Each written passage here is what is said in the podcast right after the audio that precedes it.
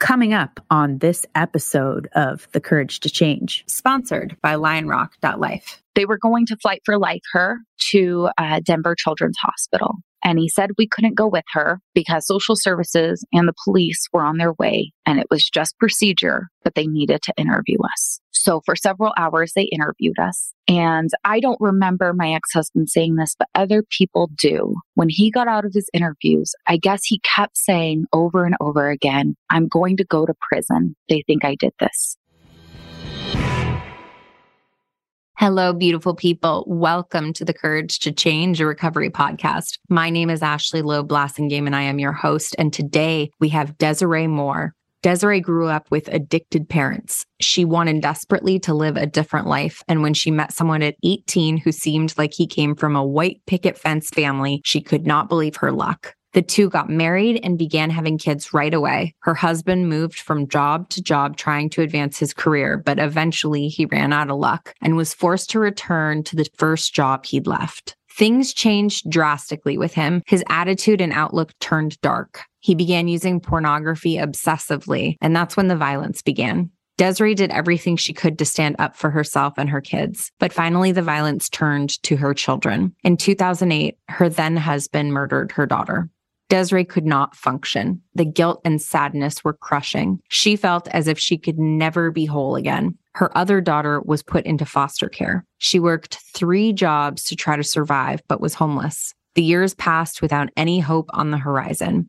Then, on the encouragement of a friend, she moved to a new town and her life changed completely. Things she never thought possible came true. While her daughter's death would never leave her, for the first time in a long time, life felt like it might be okay.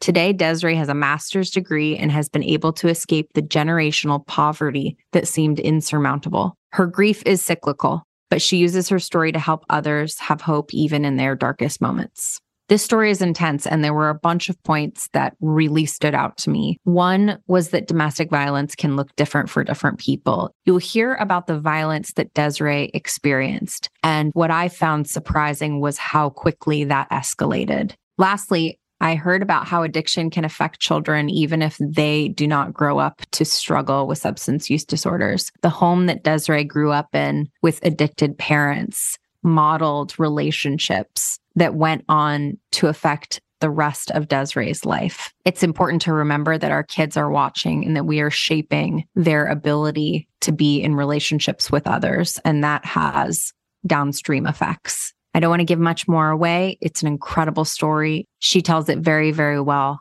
and it does have a happy ending. So, without further ado, I give you Desiree Moore. Let's do this.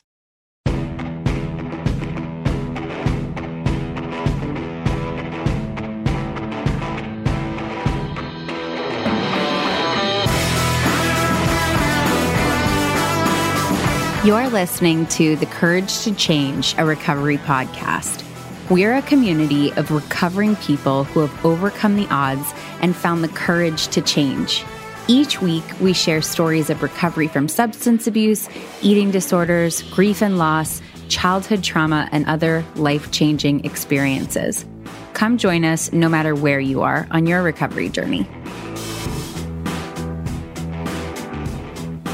Thank you so much for being here. Thank you, Ashley, for having me. I feel honored. This is very exciting. Yes, I found you on TikTok and was really, really moved by your story. So tell me a little bit about what life was like in your house growing up. So I'm the oldest of three siblings. My sister and my brother, we were all born within three years and three months of each other uh, to my mother and father, of course. We moved a lot. So during my um, childhood, we lived in California, North Carolina, and Colorado. And then we moved a lot within those states. I think I counted one time that we had moved over 40 times in my third, or I had in my 32 years of living. We moved a lot for a lot of different reasons. Most of my memories come from where I lived when I lived in Southern California.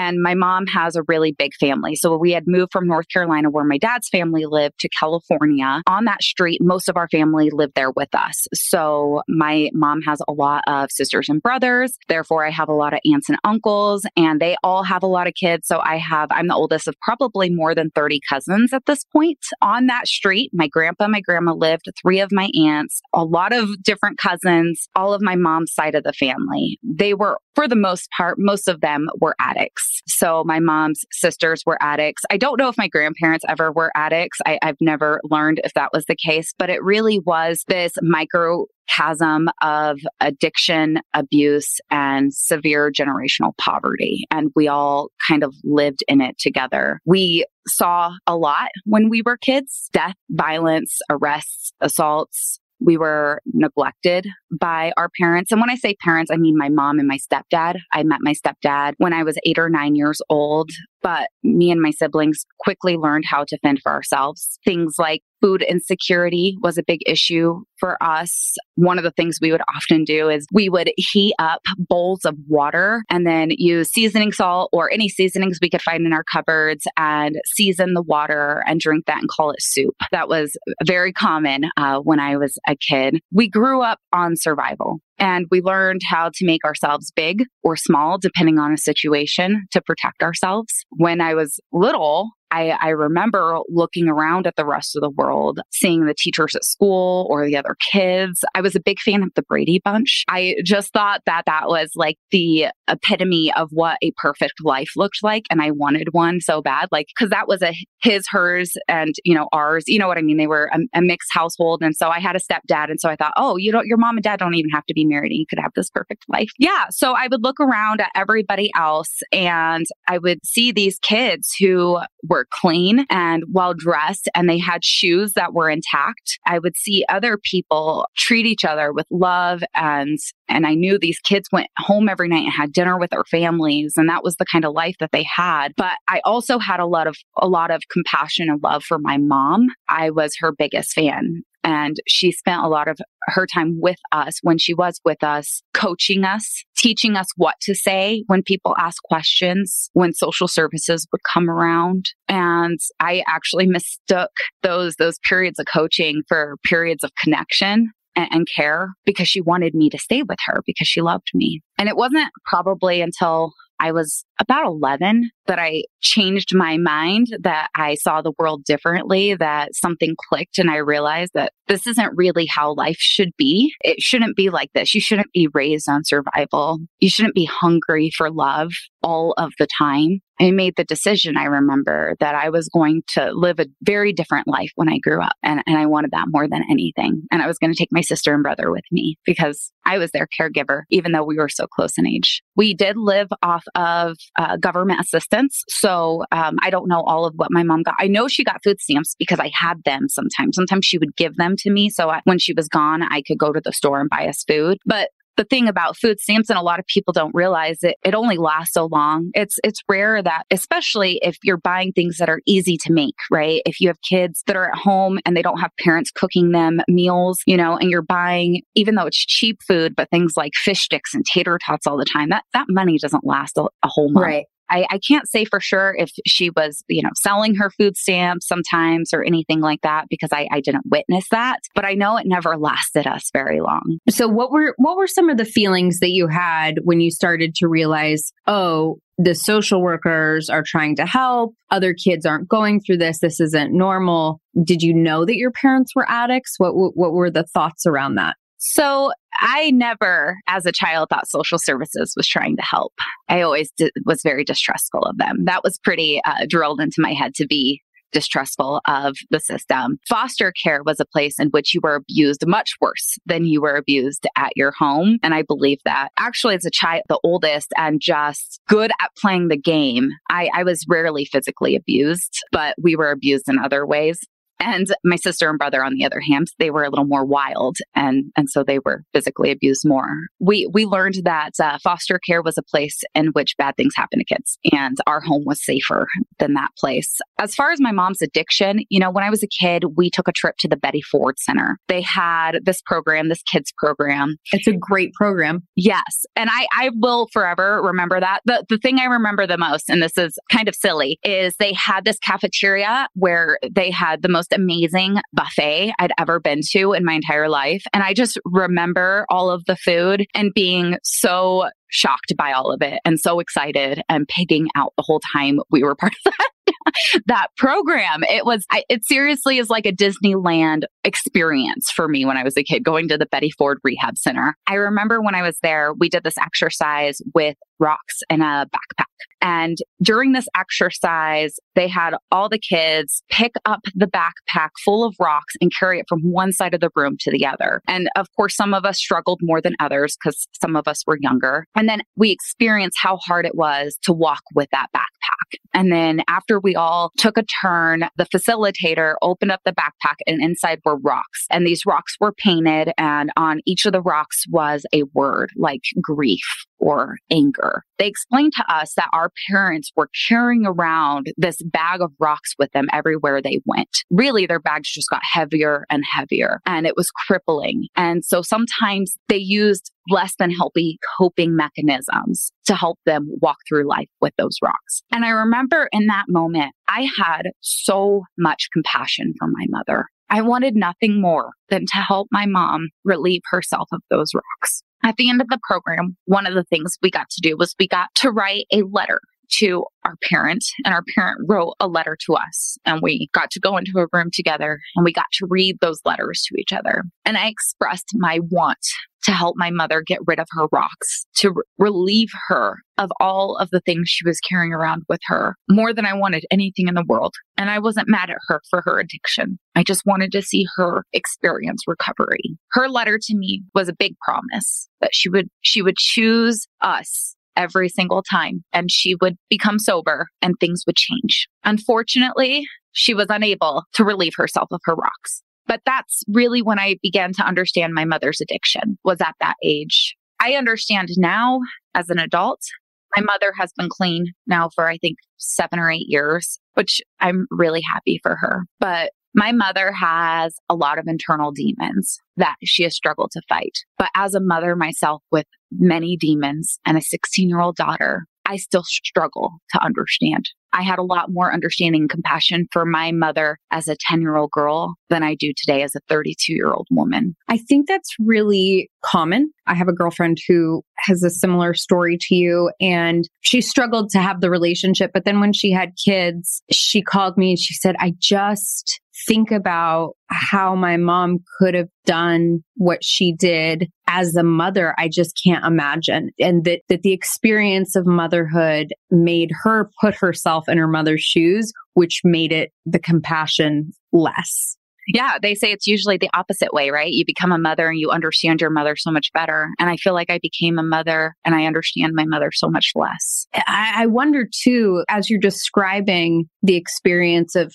learning about her rocks, I wonder too if you felt a responsibility there because because that's the thing I heard. You know, I think what's amazing about the Betty Ford Kids program is that they have it, number one, that they try to teach kids that what's going on, what their parents are doing isn't about them. That's true. It isn't about them. But in, in your situation, what I heard was a kid who thought, I will help you carry your rocks. I will help you get them out of the backpack. The truth is that those are her rocks and her backpack and her responsibility. I think one of the most powerful things that how I've how I've sort of framed it is I know how I feel about my kids and I know that as a recovering person that I am no better or different than the mothers who are abandoning their kids and how powerful addiction is that it could take that bond that is the strongest thing you would you'll ever have and it could destroy it. it it's stronger than that bond. And so that's the perspective i've tried to have. But again i didn't have i didn't have the parent experience so i don't have that piece of it.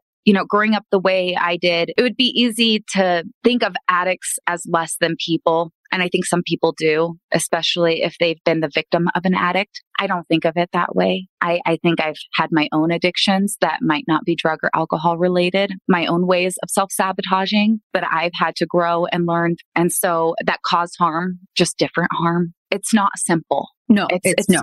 It's it's not simple. It's not like just get clean. I wish. I wish it were that simple. So during all of the abuse and neglect, my dad was sort of around. Uh, he would pick us up occasionally for short weekends. Sometimes he would call, and there was absolutely no way he didn't see what was going on, but he chose to ignore it over and over again. He chose to ignore it. And it wasn't until I was 13 years old, my dad met a woman where he was living in Colorado and she wanted to meet us and they were going to get married in Las Vegas on the way to meet us. So he drove from Colorado to California and he married her on the way. They picked us up. We went back to his house in Colorado. We were supposed to stay there for one month. And then uh, he got a call from social services. My mom and my stepdad had gotten in some trouble and he could not take us back to California or we would go into foster care. And it kind of strong armed him into taking responsibility for his kids. My dad had to care for me, my sister, and brother for one year, but it didn't go well. His wife did not like us. Us three kids were, I mean, kind of feral to a degree. We did not have a sense of social norms and rules that most people live by. I still struggle with them today, to be honest. And so there was a lot of grief and stress in, in the house. So my dad made a deal with my mom one year after we had arrived in Colorado just for that visit that never ended. Um, made a deal with my mom to come to Colorado and their agreement was is that she would be sober and my stepdad would not come with her because my stepdad had done some very awful things to us that my dad learned about that was just the agreement. So my mom moved to Colorado. My dad set her up in this single wide trailer on a dirt lot several miles out of town. And we moved in with her when I was 14. So my mom moved to Colorado. And two months after she moved to Colorado, my stepdad arrived on a Greyhound bus. He was an awful human and he caused a lot of pain and he still does. Did your mom know about that stuff? Oh, yes. There was a time where my stepdad had done something really awful to me and my siblings. And we told somebody at school it was that bad. We, which we normally did not do that but it was it was bad enough that we told people at school so social services came and said he had to be removed from our home and he was temporarily but then my mom sat on the bed with me and my siblings and cried and begged for us to tell the authorities that we were lying because her heart was broken and she didn't want to be alone. And if we loved her, we would do that for her. So we did. My mom is well aware of what her current husband did to her children. How does that rank in the spectrum of things that she struggled with in terms of addiction, in terms of neglect and food insecurity? Does that particular offense is that more significant than than the other things? I think so. I mean, my sister has no contact with my mom because of it. I think if my mom had protected us, my sister would still have a relationship with my mother. I have a relationship with my mom and I'm trying to learn forgiveness every day and I'm trying really hard, but it's, it's difficult. Sometimes I think it'd be easier to go no contact. And sometimes I wonder if I stay in contact with her because I feel guilty because it's my responsibility to make sure everybody's okay. And that's always been my nature. Extreme altruism is actually something I'm trying to fix about myself. It seemed like nobody chose us ever. We were never the number one choice. It was always someone else or something else that came first, that their needs trumped our well being and safety we talked about hunger and how I grew up hungry and hungry for love was definitely there. I had my first boyfriend when I was 14. Earlier, I was talking about how my mom had an addiction that was self destructive. I also had an addiction that was self destructive. And, and really, my addiction was to the validation and affection of others. In high school, I was a straight A student. I, I joined all the clubs. I worked five to six days a week. I was the responsible, you know, uh, picturesque teenager. I think that part of the reason I was so ambitious and, and driven as a teenager was partially because I wanted to get out of the life I lived in, but mostly I think it was because I needed the validation that came from that. And I was constantly seeking it. I still am to a degree, and I'm working on that through therapy, but it takes a long time. And also the validation that came from teenage love. You remember it, what it was like to be in love as a teenager. It's intense. It's really intense. And if you are a kid or, you know, I, I don't know what it's like to be a boy, but if you, if you're a girl who has had trauma early on, has had unwanted sexual experiences early on, having your own relationship as a teenager and trying to navigate that and all the feelings and all the things is very complicated and, and difficult and right. And I am anxiously attached, which I know. And so a lot of my early relationships, I mean, I was I was just as toxic as they were. You know, I was playing these love games, like just trying to make sure that they actually loved me and they weren't going to leave me, right? And I, I played these games and I got pregnant when I was 16 and he um he left right after I told him I was pregnant he was not interested in being a father and it still is not today. I actually, I don't know. I haven't talked to him since she was five. And then it was just me and my daughter against the world. I, I decided to have her. She's 16 years old today. She's so talented and vibrant and wonderful. And so it was her and I against the world. I moved out of my mother's house when I was 17. I didn't have a car or a driver's license because my mom had no identification when my dad got that call from social services that said my mom and my stepdad had gotten in trouble and we couldn't go back to California, my mom had lost the home we were living in and was homeless with my stepdad, had put all of our stuff into a storage unit but couldn't pay the fee. So all of that was sold. So everything I had owned and my mother had owned before the age of 13 was gone. So when she moved to Colorado, she had nothing, including identification. Because of that, it just makes living hard. So back to when I was 17 and I was uh, this single teenage mom, you know, I moved out of my mother's house and I was working full time so I could support us financially. I made that decision because I didn't feel like it was safe to live with my mother given the environment. And so I dropped out of school so that I could work more. I moved in with a really nice girl actually she was like this very nice Mormon girl who was like going to college and she was single and it was perfect because she just she had a lifestyle which I revered because there was no like there was there was no partying there was she was just a, like a good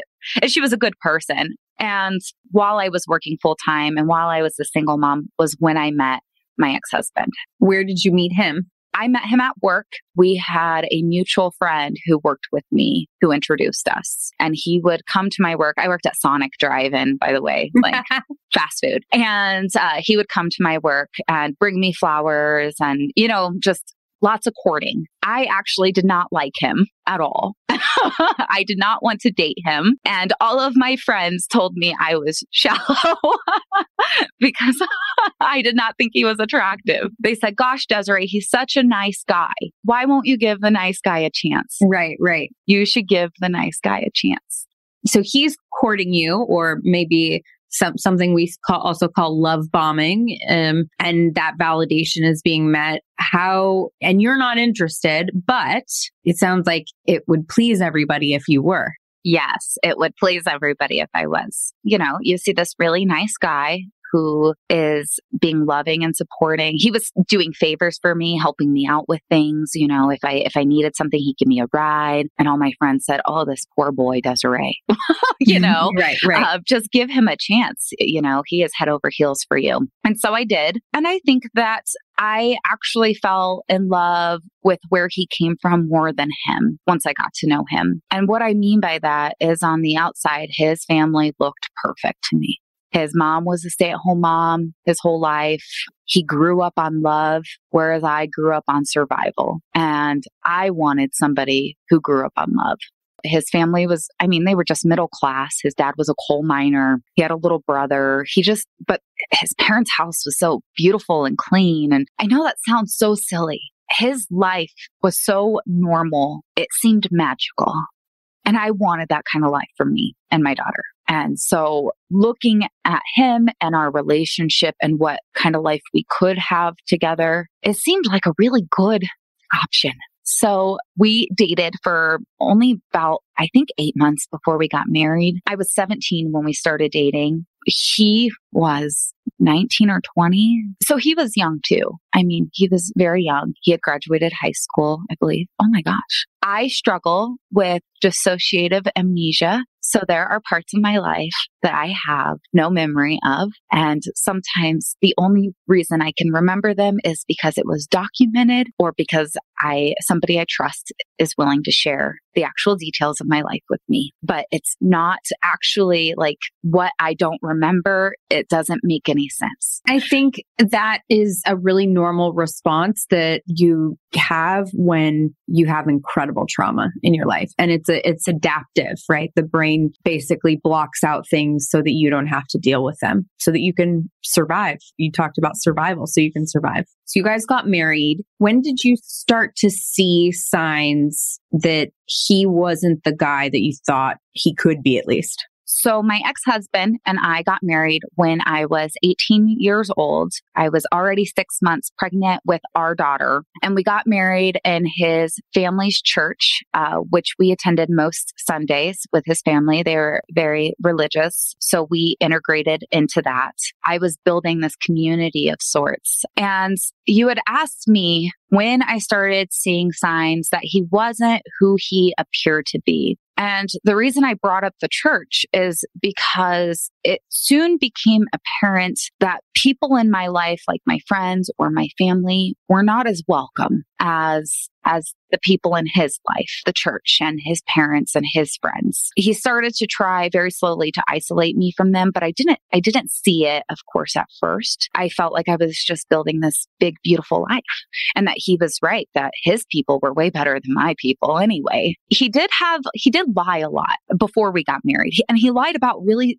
silly things. So we had lived with my my best friend, who is still my best friend today, actually, for a little bit. We uh, were roommates with her while I was pregnant, and he would eat her food and turn up the thermostat. And then she would ask him if he did it. And he would always lie every single time. And then he would like go places and I would ask him where he was and he would lie and I'd find out that it was a lie. Or he would take something. I remember he stole something from a friend and they asked him about it and he lied and it was so it was so silly. Like some of these things were the not worth lying about. Right right right. Like a child lying about something you already know. Yeah uh, so that was a weird sign. And we did have these arguments that were very like passionate, right? More than any other relationship I'd been in. And it was always this weird, super passionate argument that would come to a head. And then he would be like this emotional mess and like crying and sobbing. And it was, it was very odd.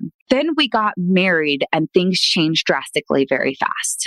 His lives got more extravagant. He wouldn't work. He couldn't keep a job anymore, even though that was not who he was before we got married. He watched copious amounts of pornography while he was taking care of our children at home and I was at work. So, like, it was visible to them. Yes. I mean, they were Natalie, my oldest, she was, she turned two in November of 2008. So she was, you know, close to two at this time. But yes, and I, I knew about it because our cable bills would come in and, you know, I couldn't pay them because they were so much money. He started to punch holes in walls and, and doors um, when he got angry and throw things at me, break things, call me awful names. He would grab me by my arms or, or my wrists and, and, you know, just throw me a, onto the bed or the couch or a wall. Things would accidentally happen, or at least he would say it was an accident where I would get hurt. One thing I think that is important is when we often think of domestic violence, we think of somebody just like punching you in the face, right? Like beating the crap out of you directly. I experienced domestic violence and he never did that. He never punched me in the face. And so that is the person he became. Now, back then, when I was 18 years old and a mother of two children, struggling to just keep my head above water, I did not actually see all of that as abuse all of the time. If I look at the whole picture today, I can see that there was so much going on.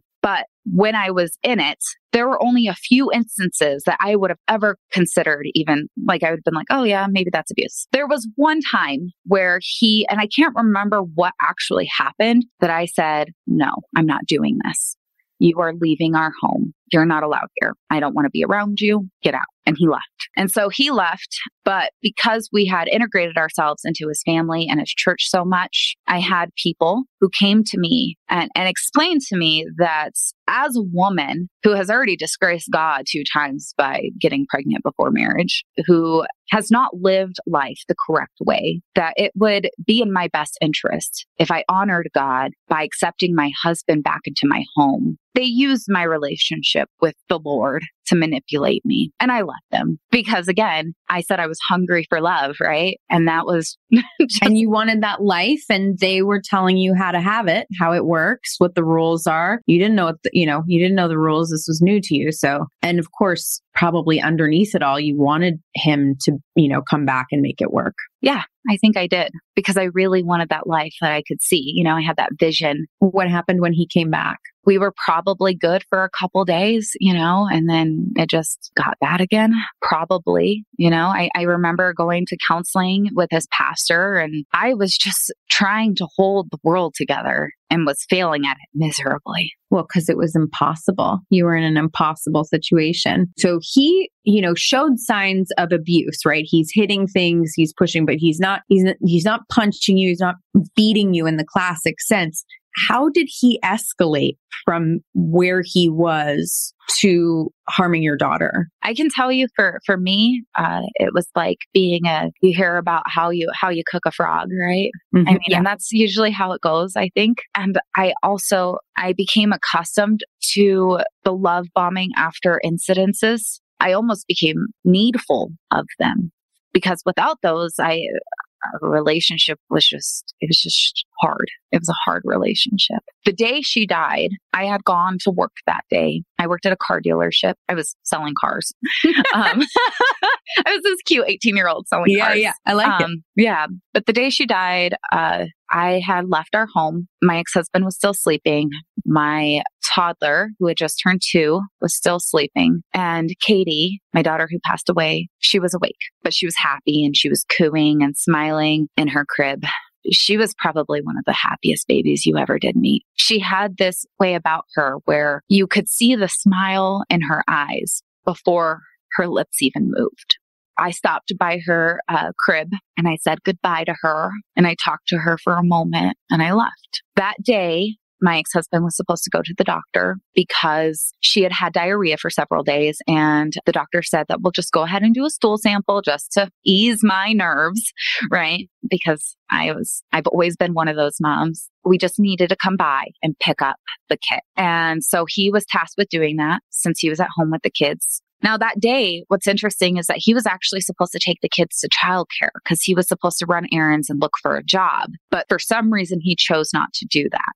And during that day, I probably called him four times at least that's what the records say from our interviews with the police. And each time I called him was to say, Hey, are you taking the kids to childcare? Hey, are you going and looking for a job? Hey, make sure you get this done. Hey, you have to get to the doctor by this time before they close. And the last time I called him was about 4 p.m. and he hadn't done anything he was supposed to do that day. And I said, I really want to take care of this today so that we can make sure everything's okay.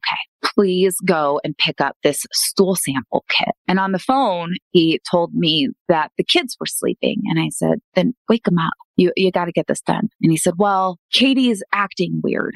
She's not waking up all the way. She's breathing funny. And I said, What are you still doing in the house? Get to the hospital. Go to the hospital. And he said, Well, Natalie, my oldest, she's still sleeping. I don't care. Do whatever you have to do. Get to the hospital. So he had our car. I had to get a ride to the hospital. And the hospital was across the street from our pediatrician's office. I pulled into the emergency room parking lot. We could see my ex husband pulling out of the pediatrician parking lot and then turning into the emergency room one. And he moved so slowly, incredibly slowly. And of course, I was frantic because he told me something's wrong with my baby. When he comes out of the car and he's getting her out of the back, you know, in her car seat, I ask him, I'm like, why'd you go over there? Why didn't you just come here? And he said, Oh, I went over there because I thought they could have a look at her and I need to get the stool sample kit. And they said she's probably fine, but we can bring her over here to get her checked out. What actually happened was they told him to get over to the emergency room as soon as possible.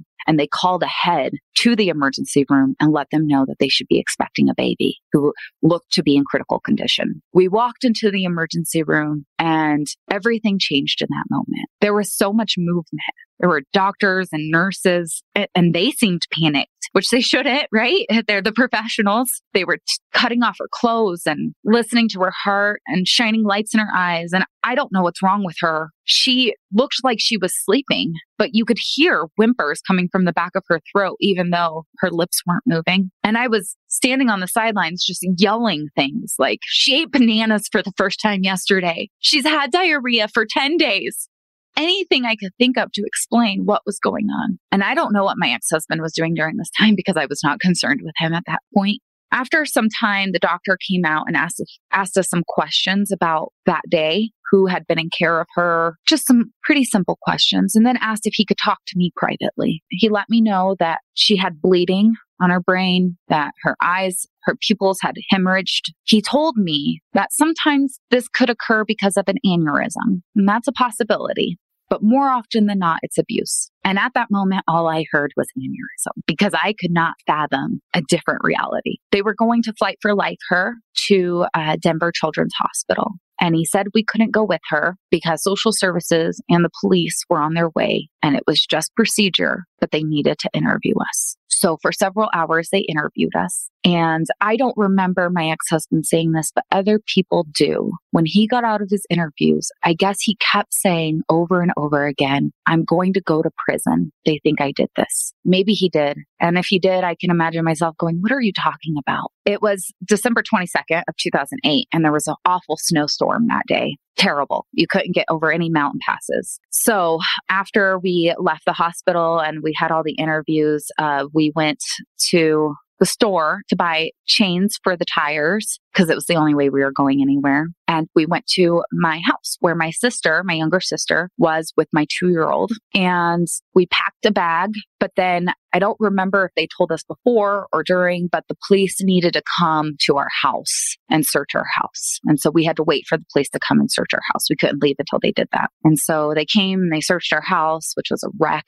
I remember that being so embarrassed that my house was so messy. And we were leaving. But before we left, I had to go back in because I wanted to grab Katie's Christmas presents because I was sure we were going to be spending Christmas with her. I didn't see my two year old in this time because she was already in bed for the night. I did open her door and I peeked in on her, but that was the only time I saw her that day. So we drove 11 hours to the hospital. That's how long it took us. It's usually a four hour drive. It took us 11 hours because of the snowstorm overnight. We were in the hospital uh, parking lot. We were trying to find parking when my mom who was in a suburban with me, my ex husband, my ex husband's parents, my stepfather, and her. She got a call on her cell phone uh, from my sister and a family friend who had come over to the house to stay overnight with my child and my younger sister. Social services were at my house and they were removing my child. And at this point, I had no idea why.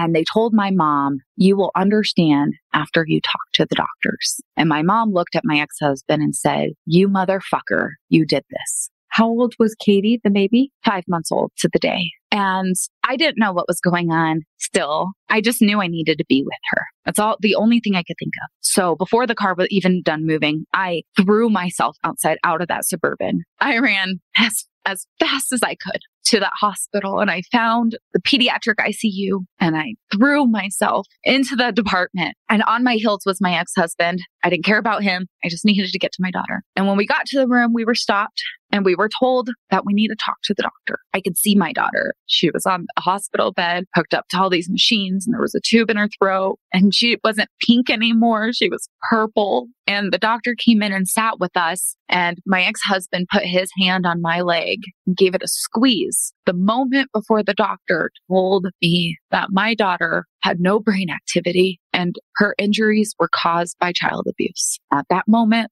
I stood up and I don't even remember what I had in my hand or if I grabbed it from somewhere, but I remember the motion. I remember throwing something at him and I remember screaming at him and asking him, how could he? And I remember him saying, I didn't hurt them. And he was removed from the room. And I spent the next 12 hours or so next to my daughter's bedside, singing her the same song over and over again, reading her the same book over and over again. It was Brown Bear, Brown Bear. And the police came and talked to us. And, you know, I mean, it was just, it was my last day with her. So with brain activity, they had done a test at 9 a.m. that morning and, and deemed there was no brain activity, but they have to do it twice. So I had to wait 12 hours until 9 p.m. that night for them to do it a second time. And so I sat in the room while they did it and she had no brain activity. So she died. They kept her on life support until the next morning because I had agreed to donate her organs, but she was gone. What did they say? Was it shaken baby? Well, they don't use that term anymore because okay. it's, it's a legal thing. I don't know.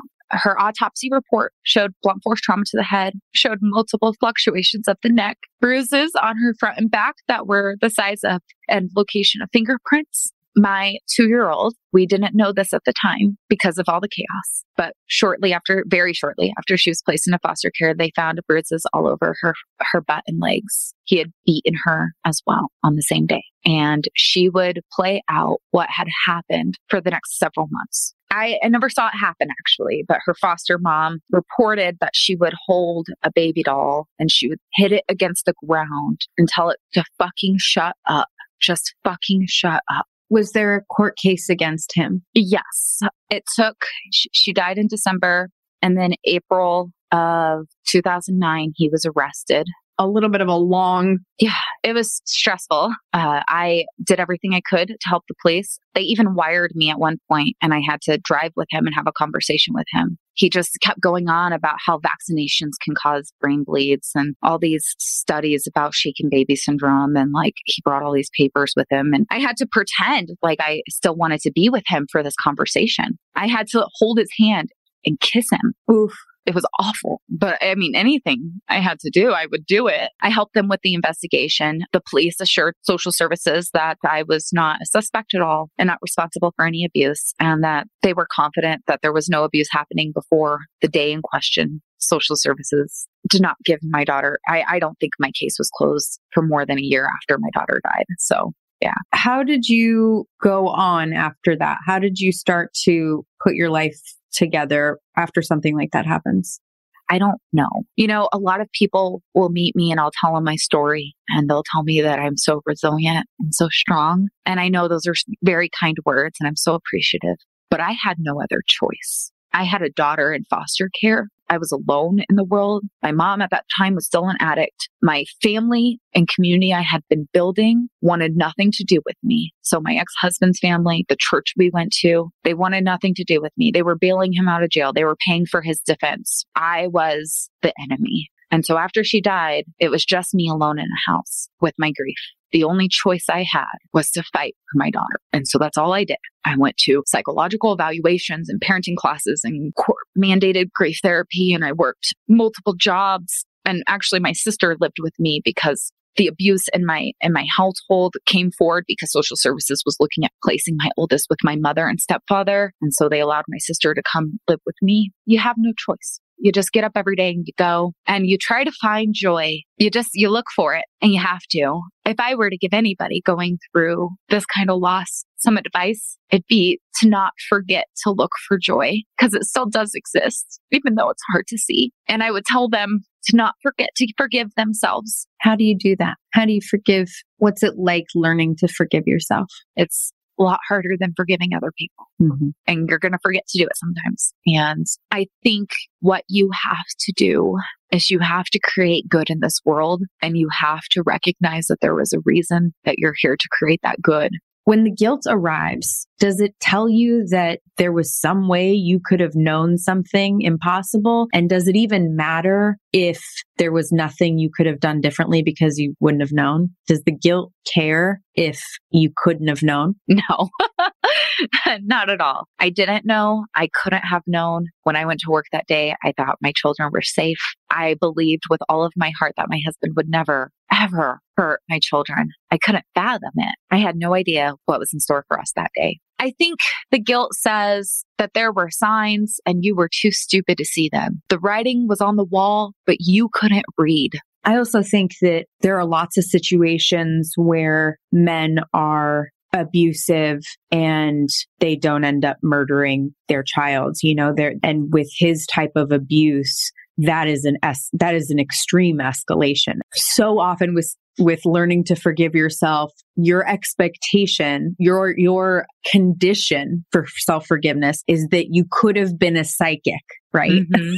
so, mm-hmm. so, you know, I wish I had done things differently because I wish I had known information I had no way of knowing. But that's what makes it so hard is letting go of letting go or really embracing the idea that you actually did, you were doing the best you could do. You were trying to keep everybody safe. You were trying to do something different. You were creating safety. You were doing the best you knew how to do, which frankly was incredible incredible given what you grew up with. There are people who give up. There are people who walk away. There are different things that you could have done. You didn't choose the situation and you couldn't easily get out of it uh, without, you know, really harming other people, but you still made decisions about helping others. You still made decisions, even in your grief, that were to put extra peace and love and kindness into the world. And I think that's really was really incredible. And, you know, starting college and you hadn't finished high school at that point. Is that right? Uh, I got my GED right when I turned 17. I was a pretty good student before I got pregnant. So it was thankfully I was prepared for it. I dropped out about halfway through my sophomore year. So after my daughter died and I got my other daughter back out of foster care and my sister, I helped her graduate high school and I helped her apply for colleges and she went off to college, which I was like amazing. But my sister went off to college and at that point there was really nothing keeping me in Delta, Colorado where we live. And that place just was a p- painful place to be. It was painful and I wanted to run away from it. So I did. And I ran away not very far, three hours away to Craig, Colorado, where my best friend lived. And she was going to help me kind of get on my feet and restart my life. And I was there and I was looking for a job and I was also trying to get my, you know, get planted. And I walked into this community college. Classes had started a week before it was past, you couldn't, you know, start classes. I wasn't really looking to start classes. I was wondering if they had any jobs or, you know, and I was just trying to get a feel for for things. And I walked in there and I talked to the lady at the front desk and we chatted for a little bit. And she said, You should go to college. And I said, Oh, no, I can't. I'm high school dropout. I'm single mom. Like, it's not in the cards for somebody like me. And she's like, That's silly.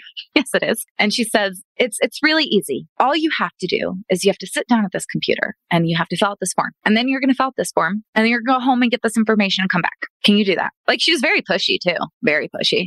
And I was just like, okay. And so I sat at the computer and I filled out the forms and then I went home and I got what she told me to get and I came back and the next thing I know, somebody's telling me, well, your first class is tonight at 6 p.m. And I went to that first class and I started going to college and I was working and going to college and I thought I was going to fail because, well, I couldn't even finish high school and I didn't fail. Actually, I just kept succeeding and I kept doing well. And then I was student government president and I was member of the honor society and I was giving the commencement speech and I was graduating with honors and a 4.0 and I was applying to four year programs. And I was doing this all while building a career and taking care of children. I did get married again.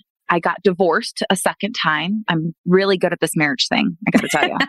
well, in fairness, you you didn't have the best uh, training.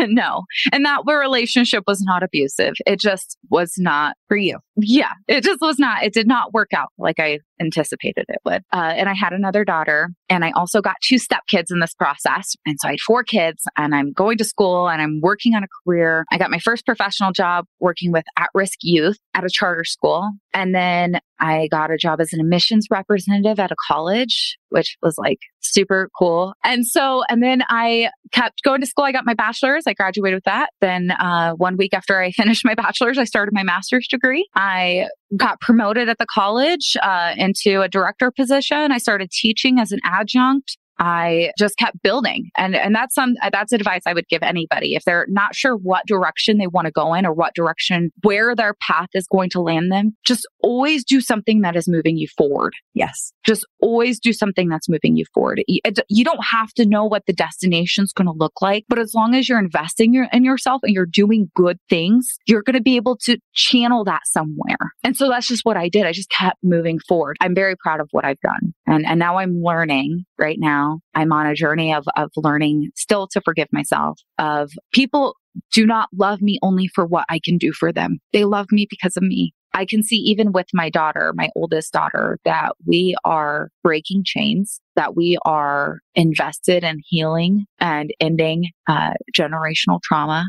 And I'm really excited to see what they do. Yeah. In this world. Yeah. Me too. Me too. And your story is incredible. And I know you didn't choose it and you probably wouldn't choose it if, you know, it was handed to you. However, what you've chosen to do with the cards that you were given, the way you have played them is remarkable. Thank you so, so much. What, what's your TikTok handle or your social media? Where can people find you? Oh, um, they can find me on TikTok at meet underscore Desiree. Desiree spelled like the word desire with an extra E on the end. That's the easiest way to tell people. I also have a website, DesireeMooreBooks.com. I should probably use the other social media platforms, but it's it's too much right now. yeah. Yeah, yeah. Fair. so yeah, find me there. Awesome. Thank you so much.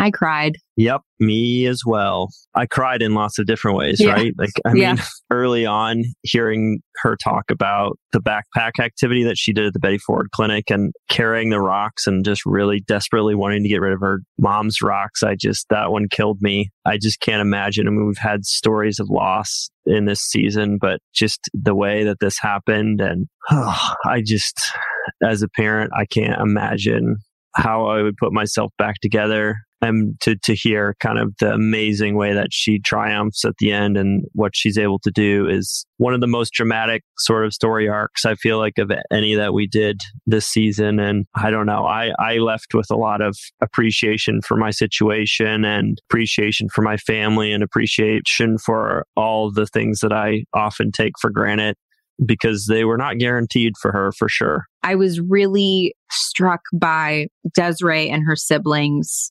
heating up water and putting spices in it and pretending it's soup and just going hungry with all that family around. You know i hear i hear a lot of these stories but for whatever reason the neglect in this story came home with me and i thought about my kids. And i think one of the things that's interesting if you're a parent listening to this you think about it from the perspective of the kids when when Desiree's young, what the, the, living in that poverty, exposing your kids to stepdads and that kind of thing, which is obviously a story that it's so common that it's I, I don't even know. It's so it's so ridiculously common. I can't. We could change this, but anyway. So I think about it from the perspective of Desiree's parents, what it's like to be addicted, what it would like to be addicted and have children, which I haven't experienced, and and thinking about like what she and her siblings missed out on. And then I think about it from the perspective of Desiree being a parent and going through the loss of her daughter, having to prove that the home that she wasn't the abuser while losing her daughter to foster care. I mean, you literally lost both your kids in a day. And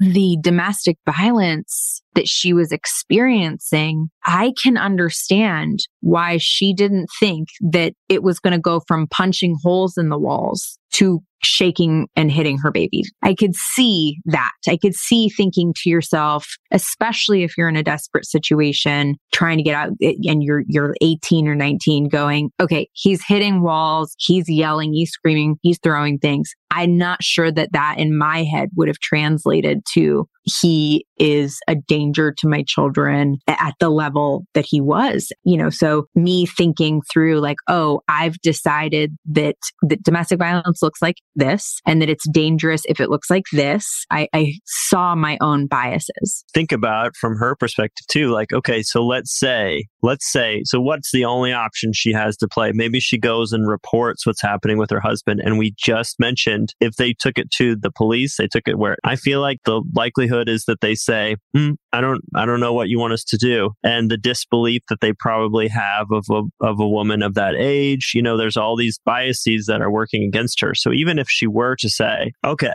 I'm going to go and I don't know that her situation improves or that, that she's taken seriously in that situation. So, I mean, I, I have only empathy for her in that situation where it's like, I don't know what she was supposed to do. Well, and also like, so she leaves. Now she's a single mom. She's got this baby. She leaves because he started throwing things and hitting the wall. You know, he's clearly the beginnings of something, but not clear that this is going to be, you know, and, and she doesn't have a lot of options. I feel like in this story, I love in stories like this where you kind of have these moments where it's just like two moments kind of intersecting. So the fact that she moved to this new town and she's, she's just kind of touring the town, like it's small enough that she's literally like, all right, let me go check out the college, see if they have a job for me or oh, whatever yeah, there. Totally. And they, they have this pushy registrar who's just like, love it yeah, why don't you sign up? And then she's in a class like immediately. The kind of trajectory that came after that, just uh,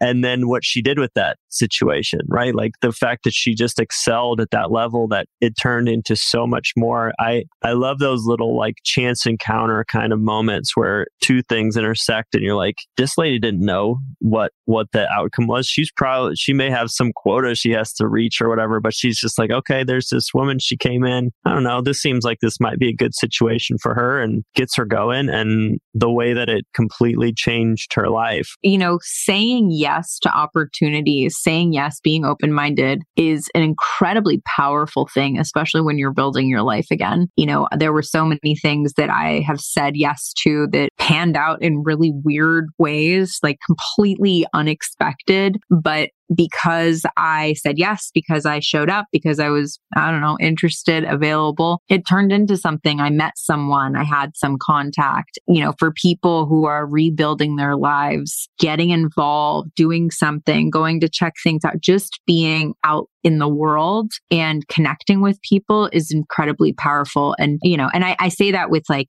an asterisk, which is like, you know, if someone offers you drugs, you know, when I say say yeah, you know, like, I mean, she I, is saying say yes to anything. Say yes to everything. Yeah. Whatever. Yeah. Like, you know, obviously you have to have like boundaries. you have, you know, obviously there, it's not a perfect solution. But that being said, I think it's a really powerful thing to say yes when you're trying to rebuild your life and you're trying to move things forward. Yeah, I feel like there's it's kind of this thinking of, you know, it's much easier to turn a car that's in motion, right, than one that's just standing still. Like if you ever if you ever try to turn a steering wheel of a car that's sitting in a parking lot, like it's impossible, but as soon as it's moving, you have the ability to do that. And it's sort of like sometimes I feel like those yeses, even if they're not the right yeses, are still the thing that starts the momentum that allows you to go where you do want to go. So yeah, I think just her saying yes to that might have been the turning point of so many other things. Yes. And she is awesome on her TikTok channel. So if you do the tick a talking, I would definitely go check out her TikTok because she puts out great content on there. And that is how I found her. And, uh, you know, just little, my little plug, you know, I'm cheesy, but it's the holidays right now. I, I hope the episode maybe left you with some of what it left us with and that you just go find somebody that you care about and express your appreciation for them just because I think if this show shows you anything is that there's a lot that is unpredictable about life and there's all kinds of turns that we don't know that are coming. And I think it's really important to soak up the time with the people that really matter to you that's my wish for you for this week is that you you find somebody that you can connect with and uh, you know show them what they mean to you. Ashley anything? This is uh, our last guest episode of the season. Anything that you want to leave the people with I know this is probably sounds like a cop out, but I would really like to, I would like to echo what you said about soaking in the time, even when the time is stressful or annoying or any of the things that come along with the holidays that so many of us are so blessed and truly blessed, not like uh, Instagram hashtag blessed. and, uh, and that we take it for granted and it's easy to do and we all do it. I do it. Scott does it. We all do it. When you hear a story like this, it really can push you into that gratitude of, yes, my child is coloring on the wall, but you know, I get to spend time with them or whatever. Like, look at the joy in their eyes when they're being creative or whatever. All right. With that, there is one more episode of the year. I hope you have enjoyed the interviews this season and I'll see you at our New Year's Eve party episode. This podcast is sponsored by lionrock.life. Lionrock.life is a diverse and supportive recovery community offering weekly over 70 online peer support meetings, useful recovery information, and entertaining content. Whether you're newly sober, have many years in recovery, or you're recovering from something other than drugs and alcohol, we have space for you. Visit www.lionrock.life today and enter promo code COURAGE for one month of unlimited peer support meetings free. Find the joy in recovery at lionrock.life.